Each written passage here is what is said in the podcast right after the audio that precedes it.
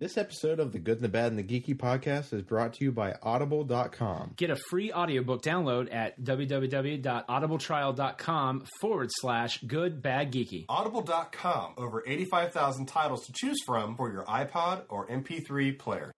Warning! The podcast you're about to hear is very filthy. We say naughty words you would use as an adult anyway. It'll cause you not to eat your vegetables, and your mom generally thinks it's a bad idea. Any moment of the show that has any similarity to the history of any person living or dead, real or fictional, to real events are entirely unintentional and coincidental. Unless we're specifically noted otherwise in the cast and crew credits, all celebrity voices are impersonated and no celebrity has endorsed any aspect of this show.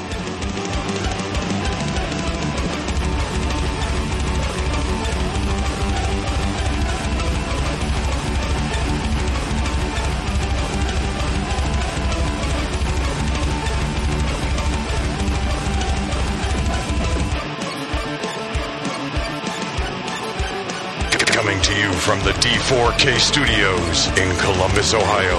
It's the good, the bad, and the geeky.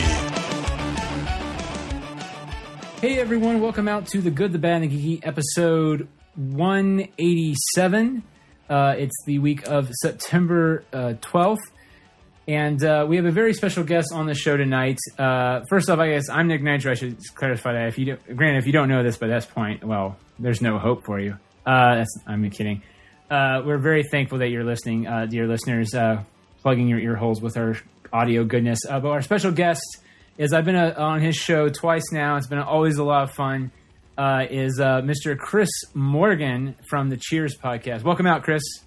Hey, thanks for having me. It's uh, nice to be on the guest end of uh, our conversations for once. Yeah, yeah. Because usually I'm, I'm a guest on your show, and uh, it, and it, it's it's always a lot of fun. And a matter of fact, last time I finally got to hang out and talk uh, with your brother Jeff, if I remember correctly. Am I getting the name Yeah. right? Yeah, Jeff. And because the first time uh, uh, he was doing business trip out out of the state, and so I didn't get a chance to. Uh, to uh, to talk with him a little bit, but uh, yeah, it was a lot of fun. Uh, we got to talk. Uh, with, we saw Avengers, I believe, when we talked about that. It was a lot of fun. Um, and uh, so let me just ask this because we haven't done this in a while on this show, which was Chris, how was your day? Um, it was all right, I suppose. Uh, you know, just a regular old-fashioned day here. You know, I Well- did Well, Uh, walk us through a regular day for Mr. Chris Morgan. okay. Well, uh, I uh, see. Well, first I awoke, of course, like most people do to begin a day. Sure. uh, except for you know people who uh, sleepwalk, which may begin their day uh, in that fashion. But you know, Or- just most of what I do is I you know was listening to various uh, podcasts during the day related to sports, doing my writing that I do uh, about sports. Because you write for Examiner, correct? Uh, it's one of the several websites that I write for. Yes. Well, go ahead and plug some of your websites besides Examiner then that you, that you write for, man. I didn't know. I didn't know. I knew you wrote for Examiner. I didn't know you wrote for other websites. What other websites do you plug? Plug that shit away, man. All right. Well, it's mostly related to uh, sports, but uh, know, okay. sure. Um, well, primarily right now, um, there's a fantasy sports website called uh, RotoWire that I've written for for a few years. Um, right now, I'm doing college football stuff for them. Well, I also cover hockey and uh, basketball for them, but the hockey and basketball seasons haven't started yet, so it's just college football right now. And then yeah, at Examiner, I'm uh, covering sports there as well, covering uh, the NHL and Detroit Lions. But I also do uh, non-sports stuff there, like covering uh, The Office uh, for at least one more season, and then uh, c- comedy movies as well. And um, those are the websites I contribute to regularly. I've been well, I've been contributing uh, semi-regularly recently. Started for a website called uh, Blinded by Sound, which is a music uh, sort of website. Music, you know, people write most people people mostly write reviews there, but I, uh, you know, as is my want, I've been writing more sort of uh, essays related to music for uh, a while. I was writing a series where I was listening to songs considered the worst ever or one of the worst ever, and then I was giving them sort of a in-depth sort of critical analysis What What Uh, are some of the worst songs? Or g- give us two of the worst songs, and then provide, if you will, uh, possible uh, analyst, a- analyst, analyst, whatever that word is. Yes, analysis. Yes, the word that you said well there. Right. Well, a lot of times, it- you know, because these were fairly long essays. I mean, uh, I wrote um, several pages, for example, on MC Hammer's "You Can't Touch This," uh, and uh, a lot of times I get away from the world of the actual song. Like in the um, uh, essay I wrote on uh, Billy Ray Cyrus's "Achy Breaky Heart," I spent as much time talking about what a you know an asshole and what a shitty parent he is, as I did talking about how awful the song is. Um, but let's see. I'm trying to think of one. I mean, the MC Hammer one I'm a particularly a fan of, which is uh, I don't know how I ended up writing. I mean, I just kept you know going because I, you know I, I dug into the lyrics and I I basically in the end I my final sort of assertion was that MC Hammer would have made a, a you know a satisfactory sort of flavor Flav esque uh, you know hype man because the best parts of that song are when he's like um, sort of yelling things and telling you know the person like the like the faux DJ to break it down so he can dance and what have you. And so he would have been fine in a Flavor Flav type role, but as a you know centerpiece, uh, he was fairly lacking in terms of his skills as a lyricist or a, a rapper. But you know he, he could rock a pair of parachute pants uh, like few others could. that is true. And uh, so yeah, I mean, it's songs like that. They're they're all sort of because I mean, I was calling these from lists of like worst songs ever. So many of them weren't very modern. A lot of the songs are from the '80s because that was sort of the uh, the decade that was uh, being covered for a while in terms of it was the '80s turn to be lampooned. I feel like it's turning quickly. It's becoming the '90s whose turn it is in the uh, sort of the ironic appreciation spotlight now that we've you know g- gone further into the future as time progresses you know each decade becomes an object of ridicule before becoming an object of uh, sort of nostalgic reverence which is i feel like sort of where the 80s is now while the 90s is becoming the oh our clothes are so ridiculous and our songs are so bad uh, decade and uh, so most of them you know but uh, yeah yeah i'd say almost actually all from like the 80s and sort of early 90s, like, you know, Spin Doctors, Two Princes got Oh. it in there. Uh, Yeah. Now see, now see, I. But uh, here's the thing that I, I find interesting though is that how long do you think these time frames last though? Because I remember like the Wedding Singer came out, and yeah, it's poking fun at the '80s, but like it's also in, like it's it's lovingly doing it at the same time too. I remember everyone watches that movie, go, man, I love I love the '80s. The '80s music is great, and I'm just like. Really, because I, it feels like maybe a few years ago, you people all hated the '80s, and ever since then, it's like the '80s has sort of been. It felt like, like what you're saying, everyone was making fun of it, but then, like I, to me, it feels like it. How long does that time frame last? Because I, I, don't know. Because it feels like everyone's always hated music in the '90s, even during the '90s.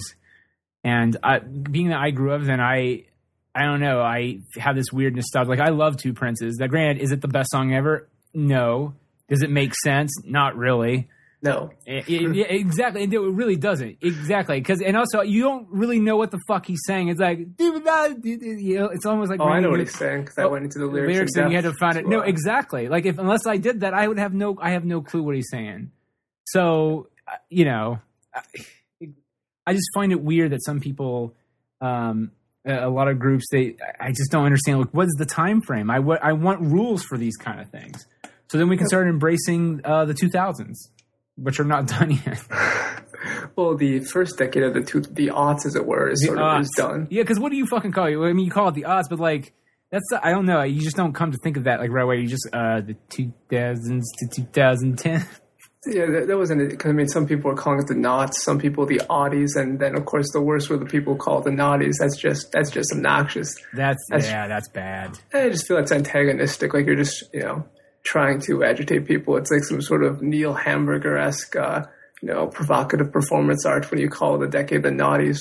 But uh, what, what what what would you then call the decade? Uh, this decade then when it, when it would be done and over, said and done. Uh, it's tricky because you know you might feel because like the teens isn't really apt because it doesn't cover you know 2010, 11, or 12. Maybe you could call it the tens because there's a one in the you know the tens place across the decades, and in the same way like you know the 20s is you know you got a two there making it 20. I'd probably go with the tens uh, if I was you know in charge of such things. If I was the arbiter of uh, uh, so um, I don't know classifications. But I mean, it's, it feels a little bit like it's going to be the the tens or the teens.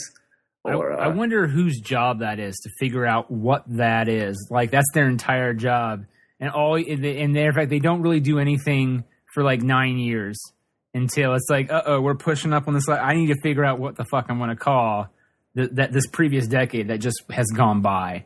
What? yeah, maybe maybe something that Noam Chomsky does in his spare time. It's one of it's one of his sort of uh, things. You know, it's like every nine years, you know, they somebody calls up Chomsky, and you know, it's like Chomsky, it's time, and uh, and then you know they're like Chomsky, we're in a real pickle here. What are we gonna call this decade that ends with you know zeros? And he's like. Well, I mean, we got some choices, and then you know somebody said, "Well, what if we really want to fuck with people?" I said, "Well, then you call the naughties, obviously." Yeah. And then uh, you know, Yeah, well, you see that like that's the whole. He's like, hmm, there'll be some asshole out there who will call the nutties, and we'll just laugh and laugh ah, at him. Yeah, see, Chomsky would totally do that. I always thought Chomsky was a bit of a dick. Uh, not really. I, I have no idea. oh God, like. Yeah, some some person out there is like, no, Chomsky's not a dick. He's a very nice man. Uh, but uh, yeah, well, one of the things that that uh, that you mentioned, wh- which I thought was pretty cool, um, because uh, we have him on the show a lot, is uh, Jerome Wetzel is or Jimmy is that he wrote a book, and you also have written a book called "Smoke Mhm. Gets in Your Eyes," that's true. written by Chris Morgan. That's you. That's me. Yeah, and and I read the plot of it, and I actually wish I had a Kindle so I could buy it because right now it's only for digital download, but you can get it on Kindle for two ninety nine at Amazon. Um, and it's called "Smoking Gets in Your Eyes." And uh, I read the synopsis, but like in your own words, what is the book about? Well, it's it started with uh, I had an idea one day as I as you know as you you've been on my podcast and you know that sort of sometimes uh, anybody's listened to the Cheers podcast uh, would know that sometimes sort of strange flights of fancy hit my brain. And then I will come up with sort of a elaborate sort of uh, unusual concepts or what have you. And uh, I had an idea that hit me.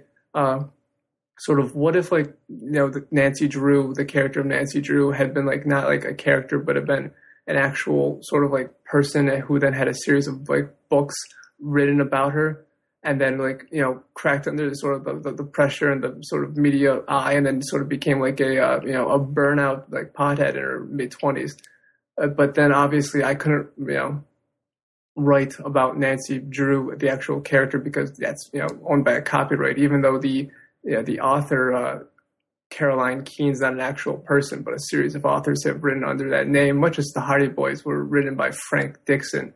Uh, but there's no actual Frank Dixon. It was, uh, you know, uh, Multiple people. an early sort of a content farm sort of situation. But so I came up with my own character and then I modernized it a little bit because I figured if there was a modern sort of teenage detective, there'd be a TV show based around there as opposed to a series of books. And that's so, so basically uh, the to give the sort of synopsis. Uh, the main character, her name is uh, Natalie Aries.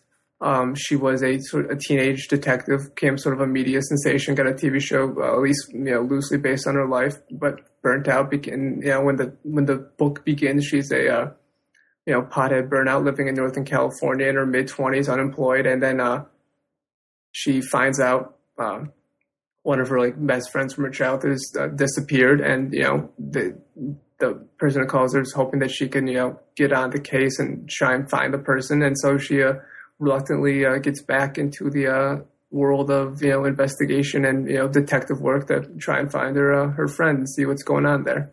Well, I, so does it follow like a sort of like a, uh almost like a noir crime novel kind of kind of thing as well in the process, or I mean, if you had to relate in terms of the mystery novel type to this, because well, because like when I instantly think of of crime novels, I or you know or mystery novels, I always think of you know the old gumshoe stuff. Is it sort of like that, or like you're saying it's more still it's 100 percent leaning towards the whole the old uh, Hardy Boys or Nancy Drew, but in an updated contemporary, which is what you were saying. They're they what if Nancy Drew got burnt out and then Uh, well, um, for starters, I'd also like to preface that it's it's uh, m- has a comedic bend to it. oh yeah Uh, so, So it's not like it's not hard boiled or anything like that. Um, because I mean, you know, that's what I, you know, mostly, you know, do is, uh, you know, in terms of writing, is writing like, you know, comedy. This is the least comedic thing I've ever uh, written, but still, you know, somewhat comedic.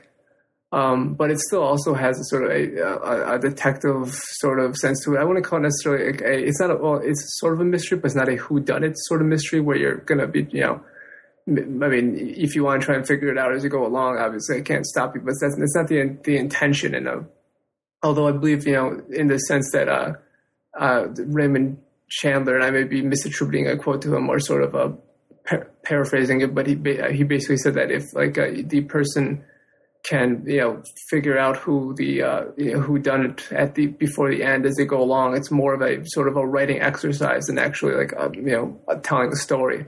So that he, he was not really as much into the whole, you know, laying out the pieces and the details so the person reading it can figure it out before the end of the book, sort of thing. But I would say it's it's sort of more in that uh, kind of uh, vaguely related to that sort of uh, you know private detective sort of Dashiell Hammett, Raymond Chandler sort of thing, but also sort of comedic and partially a kind of a buddy comedy sort of thing as well. Uh, and you know, I, would- I would I would call it a humorous detective novel, uh, comedic detective novel. If I was going to try and sum it up uh, in a, a brief sort of uh, you know pitch. Okay, the only reason why I, I, I asked that is just because, um, well, uh, there's a show on HBO called Bored to Death, which sort of embraced the whole noir lifestyle, but it was also very, it was very wry and witty kind of kind of humor. So it was making fun of it, but it, it was also trying to live up to it too. So I didn't know if you were, because I mean, the general synopsis alone sounds hilarious in terms of like what the whole, because I mean, it's actually a very clever, you know, girl who, or you know, you, can tell it is sort of noveled after Nancy Drew a little bit in terms of girl finds success at being a detective. She gets burned out. It is her finding herself and trying to solve this mystery and get back into the whole thing. And it, it sounds like it has plenty of comedic possibilities. But I was just wondering if you were going for that certain style. So that's that's so that's pretty cool. But did you? Uh, I mean, have you read? Obviously, you you write sports articles and, and articles for The Office and uh, and you know music and everything. But uh, what uh, have you written any other comedy pieces that maybe that you can download or? Or what, what's your approach, I guess, to, to writing comedy, and then and so like, did this initially start off as a quick like really quick short story and then it ballooned into something else or did it Uh, well, I'll take that in a couple parts. First, there is um, some comedy of that I've written that uh, you can find uh, online. Uh, some of it's fairly old in terms of actual comedic pieces. Uh, because I have a piece from like several years ago on the uh, the McSweeney's website. But if you search like for my name, you can still find it. And then I, I wrote a piece for Cracked once. And then for a little while, I was writing pieces for uh, Earwolf.com's old uh, blog, the, the podcasting network, Earwolf.com, Earwolf.com, which if somebody's listening to this, they've probably at least heard of Earwolf, uh, Comedy Bang Bang, Sklarbro Country, all those. Um, they used to have an old blog where I used to write uh, sort of comedic pieces about where uh, I was just, you know, given an open sort of a platform to write, but I ended up writing a series of articles trying to, you know, sort of quote unquote predict the future of television. I would come up with ideas for TV shows that were sort of facetious, and then sometimes it'd be in depth, sometimes it'd be you know quick like a series of jokes, like uh, you know. Um, like one around Christmas, I wrote a bunch of different sort of short descriptions for what shows about Santa Claus would be on different channels and what have you. But um, then they switched to a Tumblr, and they didn't have you know uh, the sort of uh, a place for long sort of uh, articles where uh, people posit the uh, how a live action Daria show would look anymore. So uh, that was the end of that. But in terms of why I wrote this and what this is a novel, um, I live out in uh, LA. I moved out here a couple years ago to try and uh, get into the world of television writing, actually, and you know, sitcom writing, uh, or just you know, writing comedy, television in general. But that you know, sitcom writing in particular, because uh, I, you know, back uh, I used to live in Detroit, and I, you know, I went to the Second City Detroit's comedy writing school, and I, I wrote a show for them uh, a, a while back, and then I, I came out here, and uh, so I mean, I've written a lot of like TV script sort of things. I've you know pilots and spec scripts and all that sort of stuff. And I had this idea, but it didn't really work. I felt as a uh, as a TV script, and also it, it wasn't going to be as uh, comedic. Although I could have given that a shot, and I actually wrote something not entirely dissimilar that I wrote, but I gave up on because it wasn't really um, working. But what I wrote, I actually sent to the uh, CBC, the Canadian Broadcasting Corporation, because uh, they had a, a, thing where they, even though they're like sort of the BBC of Canada, but they will allow people to just sort of, uh, you know, present things to them through their website much easier than, uh, you know, you can do in America, where if you send something to like NBC and you haven't, like, you don't have an agent sending it, they will send it back on red if they send it back at all. But then I found out uh, that unless you're Canadian, they can't do anything because actually one of my pilots uh, they had some interest in, but uh, because I'm not Canadian, they couldn't move forward with it. So it was the rare case where not, where not being Canadian was actually a detriment to somebody. Uh, but but Wow, anyways, that um, sucks, man. so uh, this didn't really seem like it would work to me. So then it really came down to uh, do I write you know a you know a movie screenplay out of it, or do I write a a novel out of it? And for some reason, and perhaps partially because it was inspired by uh, you know the concept of Nancy Drew at first, I felt like it might work best as you know a, a novel. So I, and, then I also I knew that uh, it being you know a, a novel and knowing that Amazon had the thing going on where you can you know self publish works through. Uh, for Kindle through them that I knew if I wrote it uh, and published it, you know, through Amazon, uh, that I could, you know, actually have people, you know, buy it and actually have, you know, more people see it because, you know, when you're writing uh, scripts and stuff like that, one, not as many people are interested in reading that sort of thing unless they're in the business, and two, it's, you know, it's harder to get people to read such things, and you can't really sell that sort of thing. You can't say, well, here's, you know, a uh, you know, a pilot I wrote and then, you know, do anything with it other than, you know, if you're fortunate have some people in the business look at it and maybe they can help you out or whatever. So I, I figured, you know, I'd, I'd sell it as a, uh, a, a Kindle ebook and just, you know, have something out there that people could actually buy and actually be able to, you know, create something and then, you know, mass distribute it out into the world. Although I will also say that, um, actually through uh, Amazon Studios, which is a different Amazon thing, you can actually find three of the uh, four pilots I've written uh, online there as well at studios.amazon.com. And then if you search for my name, you could probably find that if you actually did have any interest, anybody out there in reading a, a few TV pilots that I've I've written. So you know those are online as well. And then so yeah, I got a lot of comedy online, I guess now and then out. But uh, you know also I have this book which actually I can get money for. So. Uh, that'd be prom. You know, if you if you can only read one thing by Chris Morgan this year, make it uh, smoke gets in your eyes. I, I, if I, what was your review? It's like it's not the worst book I've read, I said I've read worse or books. I've read worse books. Yeah, sorry. And I'm just like, it was. I was like, well, that's a very, and it's by- it's by you. I was like, well, that's a very self. Well done, well done indeed, because that's that's the kind of humor I would have uh, on my own stuff, which is like, eh, yeah, yeah. So I, yeah. Well, but I find it interesting because one of the things that you sort of mentioned, which is you have these ideas. Um, have you read the? Uh, I think it's like Twenty Two Ideas by Pixar.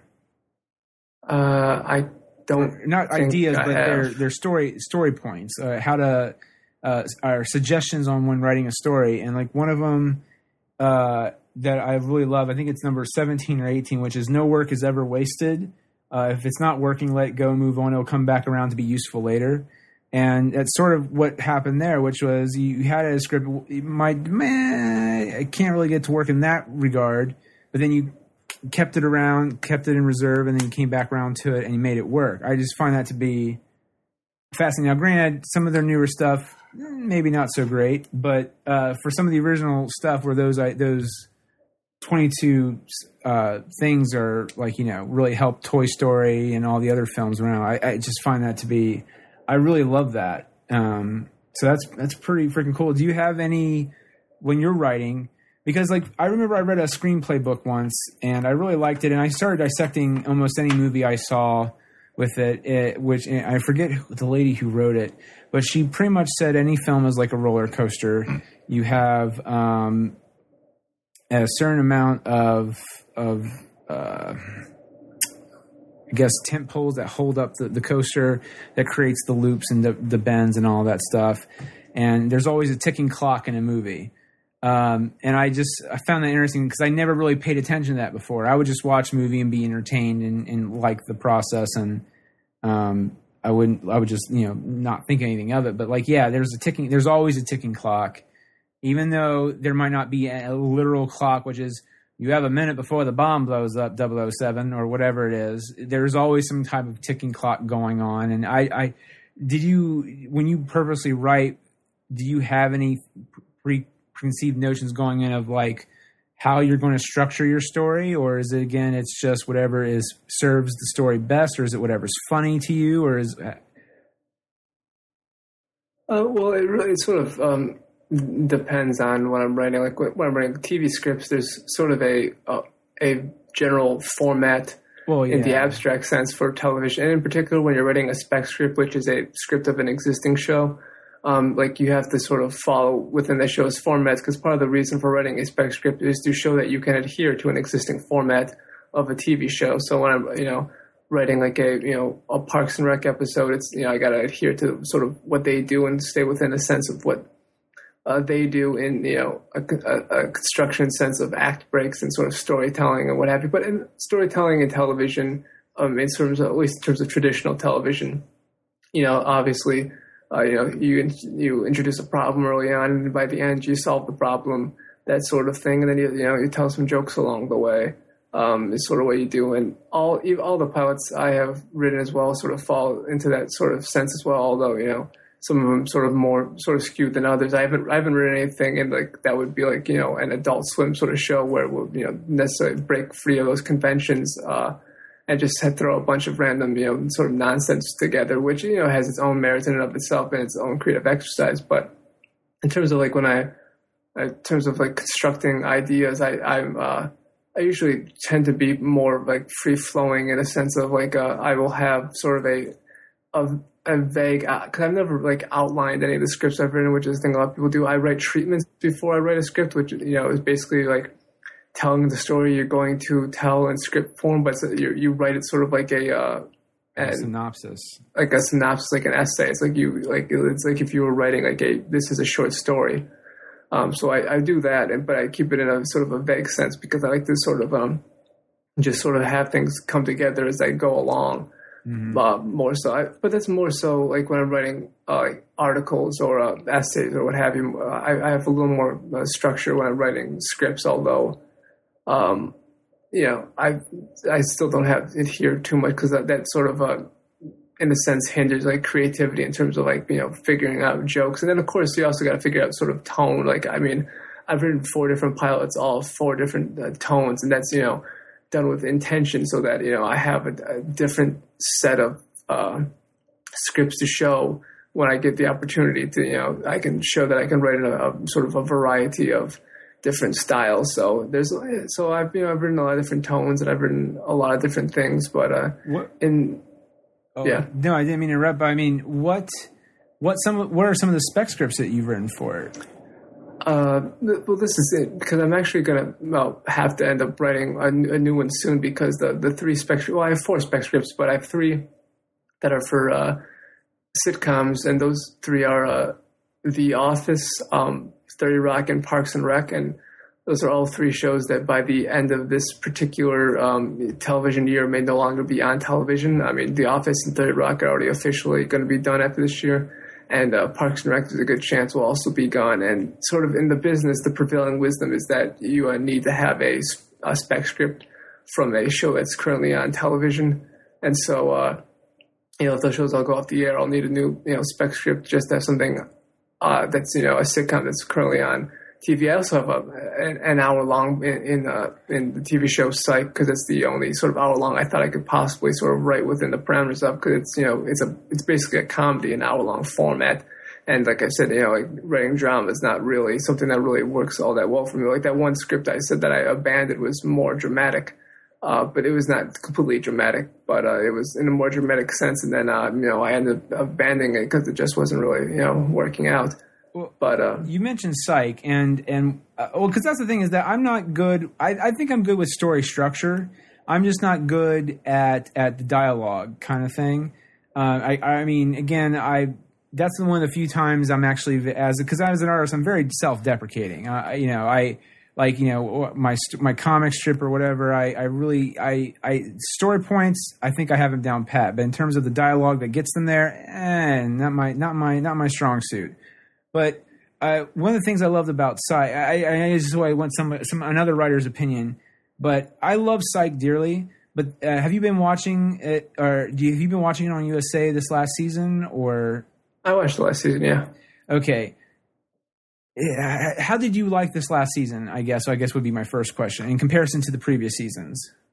Um, I felt like it was mostly as solid. It happened to have my favorite episode of the show thus far, which doesn't necessarily speak to the season's uh, ability as a whole, but in terms of like this particular season, because the episode uh, last night, Gus, the uh, episode that was a because the, the psych works in parody and homage a, a lot, and that was the episode Yes. that was sort of the hangover uh, homage or homage, as it were. Yeah. Um, and so I thought that was just a really funny uh, hour of television. I really enjoyed that one. It's probably my favorite episode thus far. But I also like I'm gonna I'm at you know off the top of my head I can remember a handful of episodes from the season, but I'm uh, trying to you know bring up the season as a whole. I also um, from a personal standpoint I I like the fact that you know. And I was slightly relieved that uh, this season finale did not involve yin or yang in any sort of sense because those episodes did not appeal to me as much, mostly because they were intentionally like you know not as humorous and were you know more uh, serious to the extent that the show is ever serious, and, and I did not um well, I, I you know, guess that's like that. Well, I I like well I like ongoing story arcs. The only thing is that's one of the things Psych is not good at. I think, um, and it always feels to me like the show wants to try to do that kind of thing, where it wants to. The only problem is that with the way Psych is set up now, anyway, it doesn't really work with story arcs well to begin with.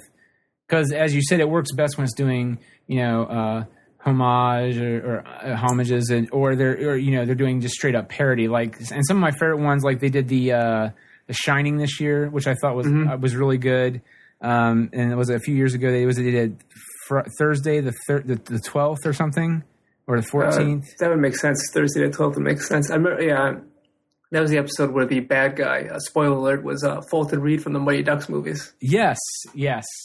And I, I, I is- that's- and see, that's what I'm saying. Like that shit is awesome. Uh, It's fucking great.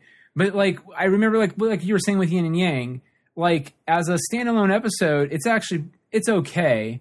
But in terms of the whole point of that, it's supposed to tie all this weird stuff together. It really doesn't. Like, it almost there's like they it just adds more plot holes to the whole thing anyway. Because I remember there was supposed to be this big twist about uh, was Yin the girl or was Yang the girl? It was Mr. Yang, right? And that would end up the girl, and then Mr. Yang was her father. Mm-hmm. Yeah, but, by Peter Weller. which exactly Peter Wel- RoboCop, freaking And of, badass. of course, it should also be mentioned then that you know Mr. Yang was Ally Sheely or Sheedy, Sheedy, Sheely. Sheedy, I, I, she, I call her Sheedy. I think it's Sheedy. Ally, Yeah. Ally Sheedy. That makes sense. She was the uh, the one from the Breakfast Club who was in Molly Ringwald for people. hmm I I I prefer Sheedy to be honest with you to, to Ringwald. I remember when I was younger, anytime I'd see. Well, I grew up watching War Games, man. War Games was the fucking shit. I love War Games. And then from War Games, because that's the only thing I could really see from those. Because uh, what was it? Wasn't she also in um, St. Elmo's Fire? Uh, that certainly makes sense if she was. Uh, because she's part of the brat. She's considered part of the brat pack, but and also Short Circuit. I mean, Grand, the Short Circuit one is actually sort of a dark movie. Well, actually, no, they're both sort of dark movies, just in completely different ways. Because was it the second movie? I mean, they kill the fucking robot, which is and also has Fisher Stevens in it. well. Yeah, it has Fisher Stevens. Oh, he's doing his very bad accent. Oh, thank you, Mister Stephen Newton Crosby, or whatever. It, yeah, it's Stephen Newton Crosby, isn't it? Yeah. But which Ones. yeah, I, I do like um I do like that there's one quote in the first movie that cracks me the fuck up, which is um it's like uh he's trying to show the robot something, Johnny Five something, and he I think he spills coffee on it and he's like shit. And then and he's just like, shit, me see no shit, me see beautiful butterfly. I don't know. That shit always just cracks me up. But no, I, I just, yeah, I, I love Ally Sheedy. She's always, and so then, yeah, well, so when they brought her back, I always thought that was really just fucking awesome that they got her. And they got Judd Nelson, I think, was it, uh, beginning of this last season or, well, Well, that was a, a couple Seasons seasons, ago. ago. I feel because that was in the episode with the uh, they're in the like lab the- or something, right? yeah, he was like a, a doctor. It was the one with the sort of the super virus or whatever. That wasn't this past season. It may have even been like two seasons ago by this point. But yeah, they had him on there uh, Well- as well. Who who haven't they gotten from the Brat Pack? I think they've gotten uh, they've gotten a lot of people. Cons- I mean, considering they're like a rinky dink USA show, and I say that with all love and respect to the Psych. Um, Well- they've had Ringwald, they've had Sheedy, they've had Nelson. Um, did Yeah, they have well- Marie Cunningham? At one point, no. Possibly they haven't had Emilio Estevez or uh, or Anthony Michael Hall. I'm pretty sure. Also, until you mentioned, I had forgotten they had Molly Ringwald. But then, yeah, you're right. She was in that one episode where they uh, where Shawn goes to the uh, like, pretend he's like insane or whatever. Right? Yeah, yeah. She's and she's the bad guy. I think She's one of the bad one guys. of the that's right. because they sort of turn her at the end. Yeah, Of course, of course, we're giving out uh, psych spoilers left and right here, but uh, it's it's it's really more about the journey than the destination on that television show. So Well, yeah, and I think I guess that was my my whole thing was this, this last season. It felt like anytime they they introduced like a sort of a minor story point and it carried over to the next few episodes, they were actually I, it felt well compared to what Psych does usually, which is almost what Big Bang Theory does too. Um, because I, I like both shows, which is they they pick up a story point and they just drop it as quick as they or they just sidestep it and they just keep going on. And if someone brings it up later, they go, "Oh yeah, we did this." Psych doesn't even really do that at some cases, or they act like they're going to talk about it and they just keep pushing forward. And some part of me doesn't like gets a little upset because it feels like they want to do that, but then they just and they openly know not how to do it, so they just keep going. Like Mr. Yang and Mr. Yang are episodes where I feel that's a perfect example of that. And I, I and this last season when they ended up shooting Corbin Bernsen, you know, Shawn's dad. Uh, I almost called him Psych's dad. Jesus Christ, Shawn's dad. I, I remember I was like, look, I, I just like I really ho- I hate to say this, but like, what if they would actually kill Shawn's dad? I mean, that would be bold it would for a procedural show where things don't change that much. Exactly. And the thing is, too, is that you could make it like an actual season long arc of who killed or like, well, for Shawn, tracking down who, because, you know, Shawn sort of figured out who the actual bad guy was, but there was felt like there was still more like untied tied up on why he was doing it or why was he in it for the money because they figured out the other guys but not him or something very similar to that effect and so and he was rushing down to, to, to get his dad who was at the, the beach house or whatever when he got shot. So yeah i just um i don't know i think it would be bold and also you don't have to lose Corbin Bernsen in, in the process too because he's always in You the can become a ghost. well he could become a ghost but remember they do the introductions of flashbacks Oh, that's true. Very much so. and at what point? point and this is the other thing that i'm just saying that they could do this is how this is the kind of bold thinking i'm thinking of Are you going to say at what point will they just have uh, James Roday playing a young Shawn Spencer? Well, yeah, because remember they they did the the first few flashbacks in the I think the first season, the pilot, and I think in the third episode, they did both the kid and Shawn as where he p- played the grunged up punk kid look. Where yeah, because that was the whole thing I think in the pilot where they pulled him out of the car and he for he got oh, arrested. that's that's not in the pilot. That's I think it's at the end of the first. No, it's not at the because the end end of the first season is the episode with Scary Sherry. Uh, that might have been the episode where Shawn's mother comes back. 'Cause I- okay, yeah, but yeah, he's sort of at, at a certain age. He's being played by uh, James Roday with like a hairpiece and trying to you know look younger or what have you. well, right, and uh, so I'm just like, why not? You can still have. That's the thing. You can kill him off, but still keep him around. I guess is what I'm saying, and that because you can still do the bold move, but then still play it safe because you can never not learn something from Corbin Bernsen. I, I think that's very evident as because uh, this far along, he's still learning shit from his childhood. I'm just saying. Yeah, that's true. Yeah, But- I, I don't know. I I like Psych though a great deal. I I they're one of the and also they're one of the few shows I actually love the theme song too. Oh, it's a great theme song. and they personalized the shit out of it. They had Boyz II Men, and mm-hmm. what a wise move that they brought back the, the singing group this last year, even though they changed it a bit because Yeah. they're getting the mileage from the Boyz II Men. Because, granted, the Boyz II Men they're not as popular as they once were. I'm not going to lie. They're doing popcorn festivals and, and shit like that. But at the same fucking time, they probably got a bargain on Boyz II Men, but still, it's probably a lot of money. Like that was probably half their budget that week to get Boyz II Men to do the song and record it. And they're like, you know what? If we bring those guys back for like half the price, we maybe pay a smaller licensing fee out to Boyz II Men. We can still use the song. Genius, Steve. Let's do it. Steve Franks, by the way, is who I'm probably referencing. Uh, he's the creator of the show, and he's the is he the I think he's the lead singer or he's one of the leaders of the the band, the Friendly Friendly Indians, which sings the theme song. So I mean, usually, uh, obviously, in that case, Boyz II Men would be singing the theme song, not them. That would be awkward for Boyz II Men. But um, no, yeah, I I love that show. That's such a good show. But I'm It's quite good, yeah. yeah, I'm really intrigued to see what they uh, what what they do next on this season with how they handle Shawn's dad. And also, was the one where they had they twisted it up where it's it's a Gus centric episode, but Shawn is in the hospital getting his appendix out, and Shawn's there though via the via uh, the iPad's uh, FaceTime. Mm, yeah. that was one that Cheech Marin in it. Yes, yeah, that was oh man, I would say this last season was really really fucking good, but. um It's yeah, a strong season. but yeah, so uh, so you so you wrote a spec script for Psych, and uh, so like if you if you had to maybe try another show uh, right now uh, for both the hour long, it could be comedy, drama, whatever. Would you still have it keep it be Psych, or would you? And I'm also including to asking you to include the half hour spec scripts too. Like, what would you change it to then?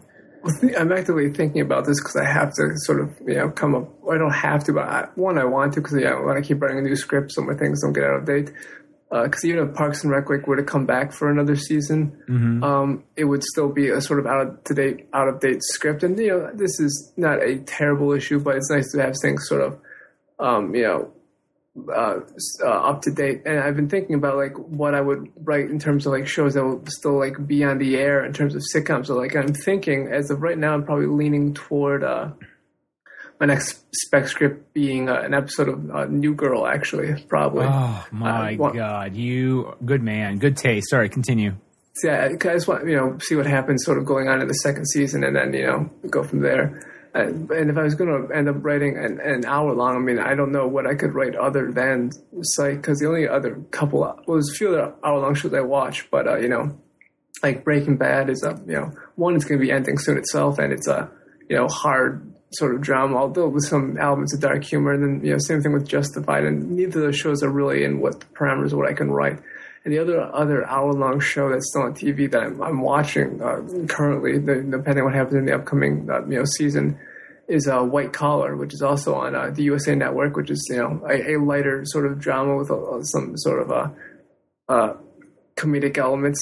Uh, and I mean, but I don't know exactly how well I could necessarily do with that either, because it it, has the same sort of issue that I had when trying to write my psych, which is the uh, you know the part where you have to try and put together a uh, a mystery. Mm-hmm.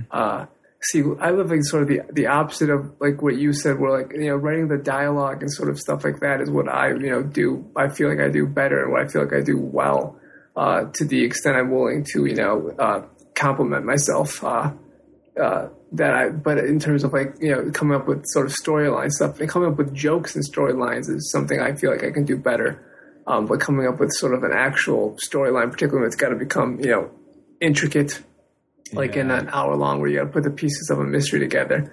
Um, and then while I can do that, you know, uh, it just it, it's a little trickier and it takes more time, and uh, so it's it's something I just you know don't do as well there. So I mean, but the thing was with like hour longs, they're all sort of like mystery crime procedurals or like you know like medical dramas basically. I feel like in terms of like when I think of hour long shows, that's about it. It's all like um, procedural sort of crime stuff or like uh, maybe law dramas and medical dramas. I mean, is there anything else that happens in the world of hour long television? Uh, not uh, in all honesty, and no, no offense to the shows that are on that are actually good, that are the typical hour longs, but not really. Most of them are on cable or HBO, That's true. and uh, Yeah. or they follow their own. Like, like a show I absolutely adore is Treme, but that show is literally about. It's, I mean, it, it, it is about it's about something. But if you would watch it from an episode to episode basis, you would probably have you're like, well, what the? This is just following a bunch of people living their lives in New Orleans and that's all you would get from it if you. But it's really about each year. It's about whatever the harsh realities of New Orleans is going through overall as a city after Katrina. So literally, the first season is a year after Katrina.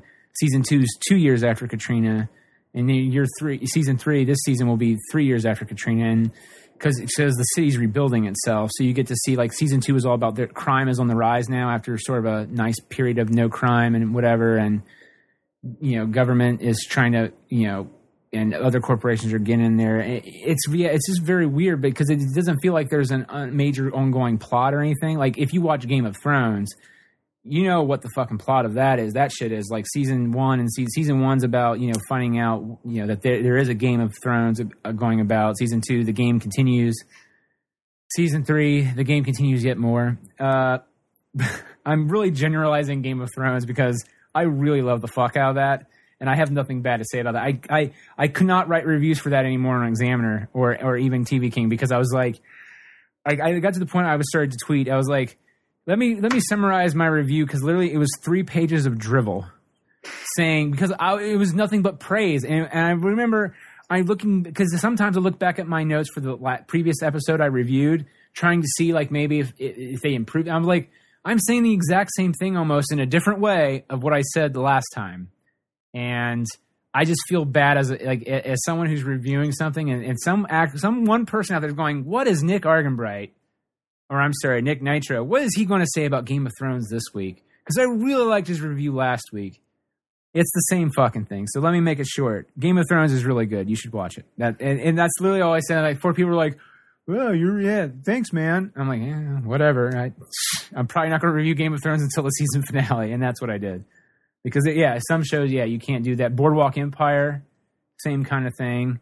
Though that got really fucking good. I was surprised by that one because season one felt it just like meandered through fucking wasteland of just boring shit. Even though it was building to something, it just felt like it was taking way too long. The pacing was really slow as hell. And second season, it's like that was the prologue. We're cooking with gas, and it was it was awesome. And what's sad is that everyone who tried to watch the first season, they gave up on it. And so season two, when it happened, like the next day after the finale, after this big shocking thing happened, uh, a game changer, if it were. I remember I went into work to the proverbial water cooler, if it were. No one was there talking about Boardwalk Empire, so I was sitting there drinking water by myself, going, "Anyone? Boardwalk Empire? It was really good." But uh, yeah, and of course, people who've caught up on it now are like, "Yeah, it was fucking great." But I digress. There's not really many other hour long shows out there that you could maybe uh, you could maybe write for it. Uh, now, do you still live in LA then, or are you? Uh, yeah. Oh, how? Okay, what's the cost of living out there, man? I, I these this is a serious question. I I just need to know. Um. Well, it depends really on uh, where you are. I mean, wherever you you are, unless you're in a a, a less um desirable sort of neighborhood. Like if you're the in the sort of a William Petersen world of to live and die in East LA, maybe it's not that much different than your sort of average, um, you know, American city. But like, um, like I'm up in the San Fernando Valley, um, where it's not, it's more expensive than like you know most places are. Um, it's not like you know LA is not New York expensive, but it's pretty much um, more expensive than other places. But the San Fernando Valley is not that bad because it's it's sort of like suburbs within the parameters of Los Angeles. Um, but you know, it's you know certainly a bit pricier than like most places, um, even like most like major cities. But it's not as bad as I thought it would be before I was moving out here. Like I thought it'd be you know worse uh, than it is. But uh, it's so you know it's um, it's an increase from pretty much anywhere, but it's not like uh, particularly egregious or anything like that. So for a general nice place here, it runs about eight hundred dollars for one to two bedroom. So hypothetically, is it like one thousand there for a, a, one to two bedroom, or is it like even, or am I? That's is that still that's low balling it the one thousand? Um, maybe you can get a, a one bedroom for that. Uh, you won't be able to get a, a two bedroom for that, even up in the valley. Uh, and like, um, wow, damn, damn. Okay, wow, that's that's pricey, man. Yeah, like I said, it's not you know New York bad, but it's not uh, you know, it's more expensive. I mean, it's like you know, Los Angeles. It's it's definitely more expensive, but it's not like you know. Maybe I've just got a, a different you know sort of perspective bec- from uh, you know. I mean, I've basically lived uh, in you know Detroit and here, so I don't have a lot of uh, you know where, knowledge of like what it costs to live various places. Uh, so I just knew it was more than like living where I lived, you know, before. But uh, Well, I don't have a checklist of all the places. Like, what's the cost of living in Idaho? I wonder. I'm not doing that. I, it, well, it's just a genuine like. Well, I mean, you moved out there. I just find that very weird because I mean, do you write full time then, or I mean, what do you do as your as your gig, man? Like, what's your normal nine to fiver? Oh well, I, I in addition to you know the the writing I do, I do uh, online tutoring as well in uh, English and uh, writing. Fittingly enough, so uh, Oh wow, that's what I do as well. So, so you bring in some bucks, and so you're so you're good for the most part. Like you're not sitting there threat, you know, worrying too much month to month. Like, I don't know if I would say that I'm. I'm I mean, I don't want to get too much into like you know my finances. I wouldn't Well, necessarily no, say that yeah, I'm, I I'm don't quote wanna unquote like- good, but uh, you know, well, I, I'm not I'm not looking for you to tell us your tax returns and everything like that. I'm just looking for well, because that's the thing is that like, what if some person's listening to this and they want to move out from say, you know, bumfuck Egypt, Arkansas, and they want to move out to L.A. to make it. Eh, That's what I'm saying. Like, the cost of living there is going to be they're probably paying four hundred to six hundred dollars a month, even probably in a nice area, maybe eight hundred at the most. And they're going to go out to L.A. and even in in in the beautiful San Fernando Valley, it, it's going to cost them, as you were saying, lowballing it. It's like one thousand dollars for one bedroom. That's, I mean, granted, as you were saying, not New York because I know New York is, uh, I've heard a lot worse, but I mean, still, that's pretty pricey. So then you have to you have to be busting ass pretty much doing a job to get that much moolah in. Like you you would be literally living off uh you know just paying rent and electricity at least in my I, that's how it would be for me at least if I was out there because I I I pay 560 565 a month and if I went out there I mean if I kept the same job I was at getting paid the same amount I would probably have enough just for electricity and maybe basic cable just so I can get internet. After that, I don't know if I could afford food at that point. So that's not true. I could perform a little bit more. But that's what I'm saying though. Like your whole your whole outlook on what you're doing and how you do it completely changes with what the job you're doing. And I, I just find that interesting because a lot of people out there they go, yeah, because apparently everyone in LA is writing a script. No matter where you go, you know, you walk into a Starbucks. Well, you walk out of one Starbucks and go to another Starbucks right across the street. People are in there writing their screenplays, and I go, "Well, I got to go to my job where I'm a barista at the other Starbucks across the street." Whatever. That's very bad, but like, but yeah, I just I just find it fascinating, and and I'm here to help the people, Chris. I'm here to help the people with information they need. That's that's these are the hard hitting hard hitting news stories you get on the good, the bad. made myself laugh. Um, but no, I, I just I was, I was fascinated by that too. So I yeah because yeah because I've we we've all I think at some point imagined going out there and man you you're out there you're doing it. Have you have an agent? Um, not uh, currently, because you know, in terms of you know advice, in terms of people who may be listening and may be thinking uh, about uh, coming out here, uh, my first piece of advice would be buy "Smoke Gets in Your Eyes," uh, available on Kindle at Amazon for two ninety nine. Um, will there be answers in there? Maybe. I can't really tell you. Buy it and you know find out for yourself. And secondly, I would say that um, it's getting the hardest thing is getting your foot in the door um, which is you know getting people to like agree to read what you have to uh, you know represent you um, because it's it's a lot about like knowing people and uh, having you know meeting people and knowing people who have already have their foot in the door because once you you know have that uh, you know that's it's sort of like you take have to take one you know giant leap for, for mankind perhaps uh, Mm-hmm. if, you know, and then after that, it's you know, it's not like easy, but once you've you know got representation or you know got somebody who can get you on a show, um, after after that, you sort of you you have an in, as it were, and then it becomes easier to continue working. It's it's getting that first job that is the you know ex- exceedingly difficult, uh, but after that, it you know, I mean, I'm not, I don't know from personal first experience, uh, you know but based on what I know and based on you know knowing people in you know out here and you know you know listening to podcasts about the specific topic and what have you, I know that uh you know once you're in the door and you you know people and once you have you know representation because the tr- the issue is uh, in terms of needing representation is that from a legal perspective, you know, people like on from TV shows can't really like read your submissions um, unless they're submitted by an agent. Just you know, for in terms of worrying about you know being sued for plagiarism or something along those lines. So even if like you know Exactly. you're an upstanding gentleman or gentlewoman who wouldn't you know do such a thing, who would not cast aspersions on uh, you know TV uh, executives and showrunners, uh, they can't really run that risk. Uh, so you know, it, it's like I mean, I've tried sending things to shows before, just you know, hoping that maybe something would be able to get through. And you know, if you're like I said, if you're fortunate, they'll send your stuff back to you, uh, you know, unread, you know, and making sure to note that it's been unread. Uh, Wow. So you know, yeah. Um, so basically, uh, what I'm saying is, no, I don't have an agent at the moment, or a manager, or anything like that. You know, I've been you know fortunate enough to get my stuff read by a couple of people, but nothing's really uh, clicked thus far. Because it, as one of them, you know, one of the agents said to me, it's about you know finding somebody who uh, is sort of has the same sort of sensibility that you have as much as because you could be a person that has some level of skill or ability, but if you don't have an agent who really feels like they you know connect with what you're doing and can you know help you find you know places for your uh, uh, you know particular brand of what you're doing, particularly in comedy, which is you know.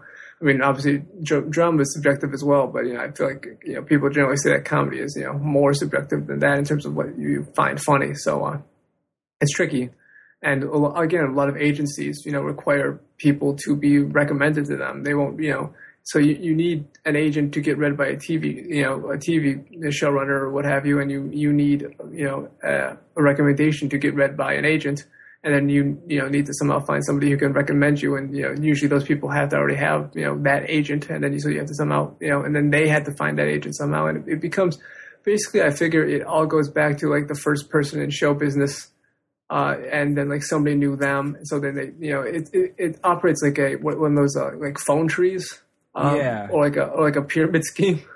Well, Uh, it almost is like what came first, the chicken or the egg, a vicious cycle that kind of one perpetuates the other. But at what point, you know, what came first, kind of thing, which is, but no, yeah, I mean, it's it is very well. I, sometimes you hear stories of people just getting in just because they did something really weird, um, or which or outrageous that no one's ever done before, like. uh now, granted, this is a little bit different, and it's not normal Hollywood; it's Adult Swim. But Andy Merrill, uh, who does the voice of Brak, he's one of the big wigs at, at Adult Swim, um, and he still mostly handles the the Space Ghost related stuff um, and sort of mildly running uh, Adult Swim or Cartoon Network or something to that effect. But back when he was just doing Space Ghost, his way of hiring writers for the show was not how good the script necessarily the script was like if you just like he, he wanted an interesting cover letter with it and uh apparently this one kid uh i don't i don't know who it was i can't even pinpoint i think he wrote kentucky fried nightmare or something like that whatever the name of the episode is i might i'm totally messing it up but uh he literally his cover his script was really good but the cover letter was uh, he had his his nephew who was just like three years old write the cover letter, which is and it looked like a little kid wrote it. It's like, "Hi, my name is da da da. I am four years old or f- however many old years old. I like I like Space Ghost." And that's and he sent it to him like that, and he and he thought that was funny enough that he got him on the show. And that's what I'm saying. And I remember hearing stories from Dan Harmon and so it's not just the script they do. I mean, do you ever have you done anything like that outrageous where or trying to get the agent or trying to get a showrunner or someone to read it? Um, or maybe stories of things to not have not try to do. You can tell people. I, I mean, I don't really th- feel that you would probably be the one who would do something really super outrageous and you would advise them not to do that. But I, I'm just saying. I just remember that came into my head and Well, uh, for starters, I would uh, recommend um, not showing up for an audition as to, for Catwoman as Catwoman, like Sean Young did back in the day. Uh, yeah, that was. but do show up for an audition uh, for Batman as Catwoman. uh, but I mean, no, I, I, don't. I've never really done uh, anything, uh, you know, that would be considered necessarily outside uh, the box. Uh, you know, because I mean, I, I, I don't know. Personally, I just try and handle it in a more of a, a professional manner because I just feel like you know this is know not to say these people are unprofessional, but like my profession or my aspired profession is you know sort of writing, and the profession of these agent type people is to um, find people that they think can make a living writing so that they can make a living getting their you know percentage of that person's earnings. Well, you So respect just- the process, is what you're saying. You you're a firm believer respecting the process. I respect the process. You know, Walter White respects the chemistry, and it's one of the many ways in which I'm similar to Walter White. Is that uh, you know I have respect for you know my process. You know, uh, But and also I've uh, you know poisoned children to get ahead in life. Uh, the first thing I could think of that he had he had done. Uh, Well, well, by the way, how I, I don't watch the show, but I remember hearing about it on Twitter, and it, it cracked me the fuck up because I remember when the show first came out and I heard what the crystal meth looked like. I was like, you know, they should really use that song "Crystal Blue Persuasion," and no, they never used it. And I remember I would ask my friend uh, Jimmy Jerome Wetzel. I was like, "Have they ever?" No, no. I would ask other people who watch the show, never use the song. And then, like, I remember the finale, like, Twitter was blowing up, like, oh my God, it's such a great song for. And, and I think it was Mike Royce was like, can you imagine the writer's room, the revelation of joy that hit everybody?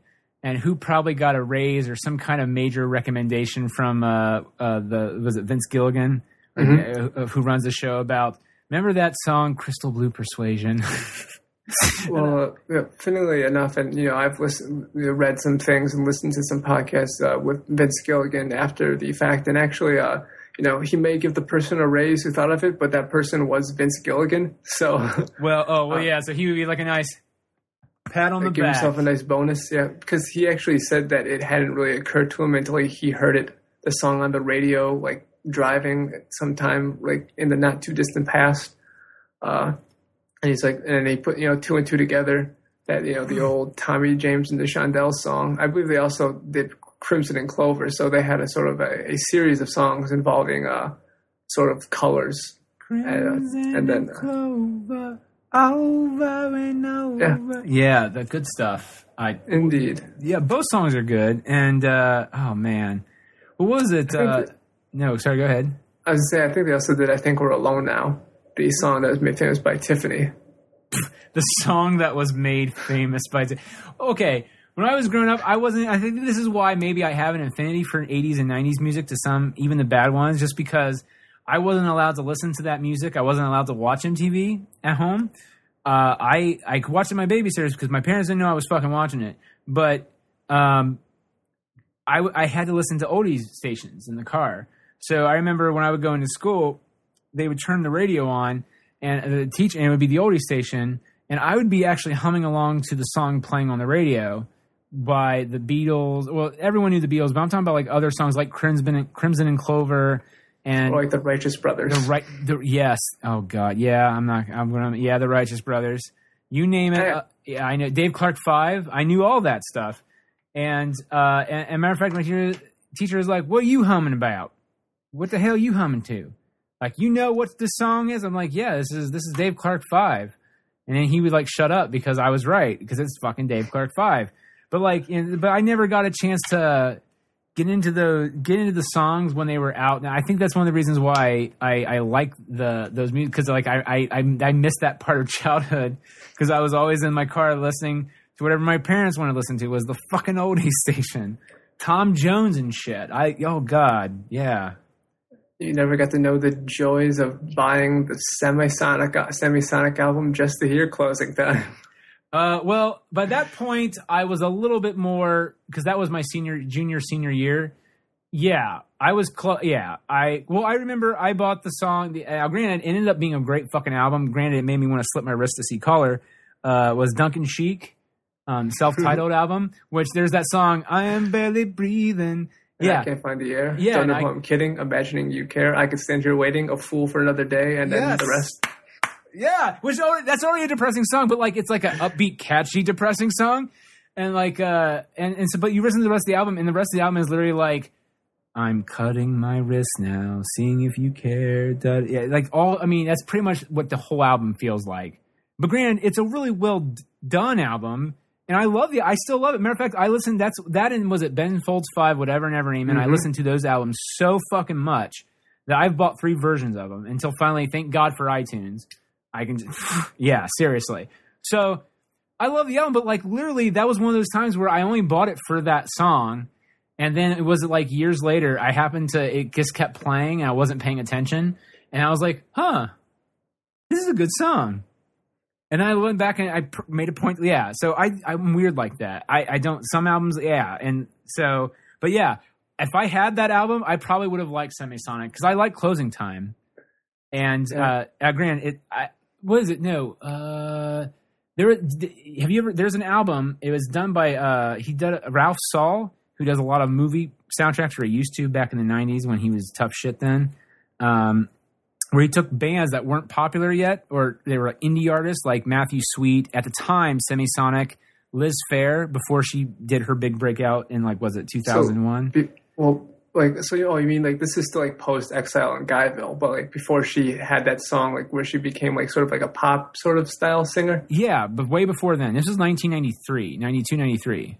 Okay, And And yeah, I think that's post Exile and Guyville, but like yeah, she wasn't like known. She was just sort of like an indie darling, as you said. Yeah, yeah. Along with Matthew Sweet. As a matter of fact, the only big group on it that I really knew of, uh, 100% without a doubt, was Sublime. And matter of fact, they recorded it like, apparently long, long time ago as a B, as a B cut. And then because the, the, the album came out like a year after the, the lead singer killed himself or whatever, or he Well, got shot. I think he died of heroin, some Or he sort died of of heroin. Well- incident. I still call it killing yourself because drugs are bad, kids. Um, well, that's me. I don't judge if you if you want to knock up some heroin in your stream, you you go at it. Uh, uh, and, and no offense to the guy, he was a very talented guy, but seriously, why why why anyway? Uh, drugs are bad. Seriously, don't do them unless you want to. Then go for it.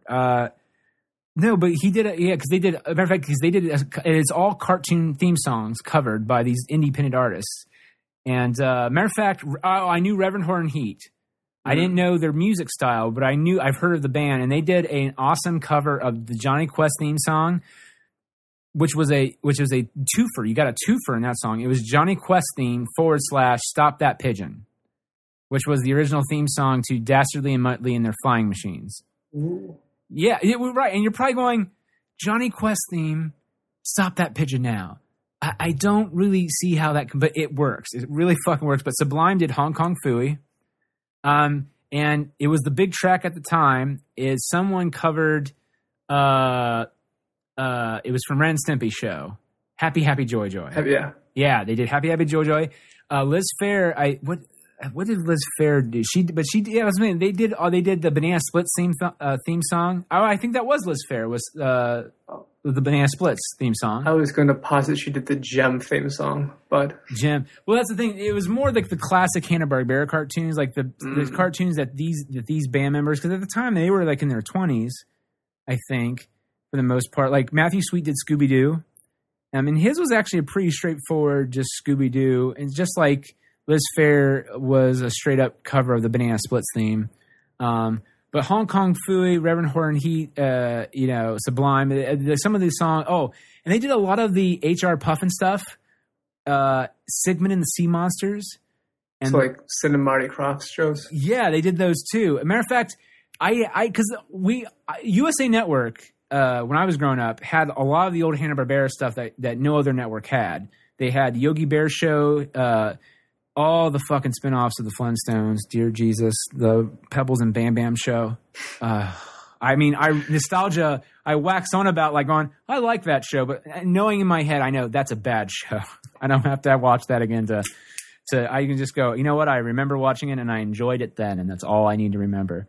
But uh, but yeah, that's what I'm saying. So I remember all these shows, but I never they never showed HR Pufnstuf or the Bugaloos or any of the, the Sid and Marty Krofft stuff, uh, uh, the Land of the Lost, anything like that.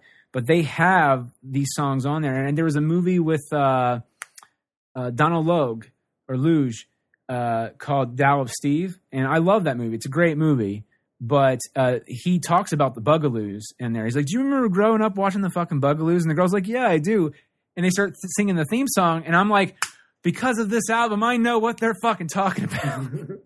because if not, yeah, I, yeah, it's a very weird, but yeah, it's a good album. I think it's called Saturday Morning Cereal or Saturday Morning Cartoons, and this old school group of yeah, but Semisonic's on there, and I find it just yeah, absolutely awesome. Matter of fact, if I have a few tracks of it, I'll I'll be sure to send it out there or, or send it out there to the great yeah beyond, or we'll, we'll play it sometime here on the show. I, I love that stuff. It's good stuff, but um.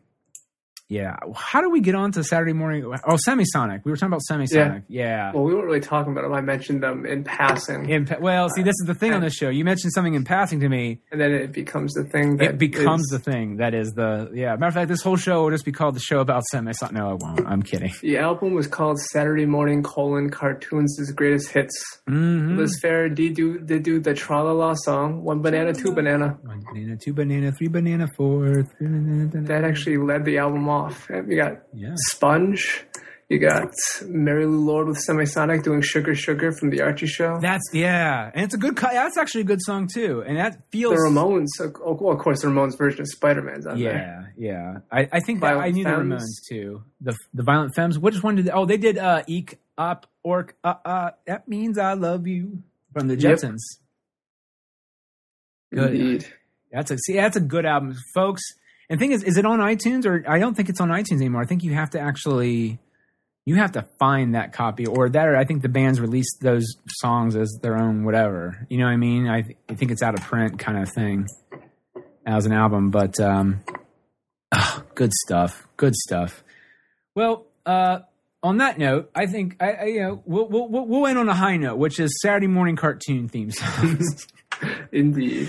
And uh, remember to check out Chris Morgan's book, uh, uh, uh, "Smoke Gets in Your Eyes." Am I remembering that correctly? Yep, Smoke Gets in Your Eyes. You can find it in the Kindle store at uh, Amazon, or if you just go to Amazon.com, you can search for Smoke Gets in Your Eyes and my name. Otherwise, you know, there's too many Chris Morgans and too many things called Smoke Gets in Your Eyes, but you can find them together.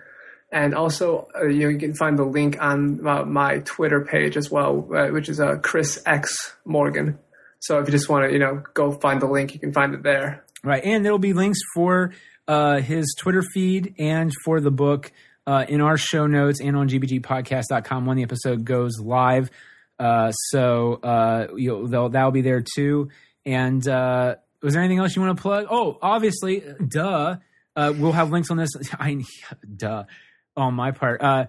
Podcast wise, listen to the Cheers podcast. Chris and his brother Jeff um, talk about many, many things, and uh, we'll have links for that too. But for off the top of my head, is it what, what's the address for that? Uh, if they want to download an episode real quick, Oh, well, yeah, you could, they can always find it on the iTunes uh, under Cheers. It's it's the um, podcast with the logo that is a photo of former presidential candidate Alf Landon.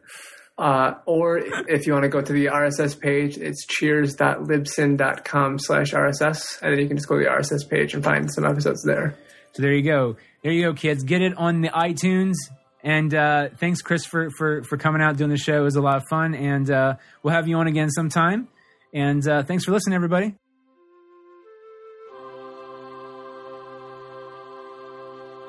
Get out of here without cheese! You're a creep! Go away! We're having a good time until you showed up, cheapers! Ugh! Go have some coffee with cream or something! Because I'll tell you something! This is a happy place! What the fuck am I supposed to say? What song is that?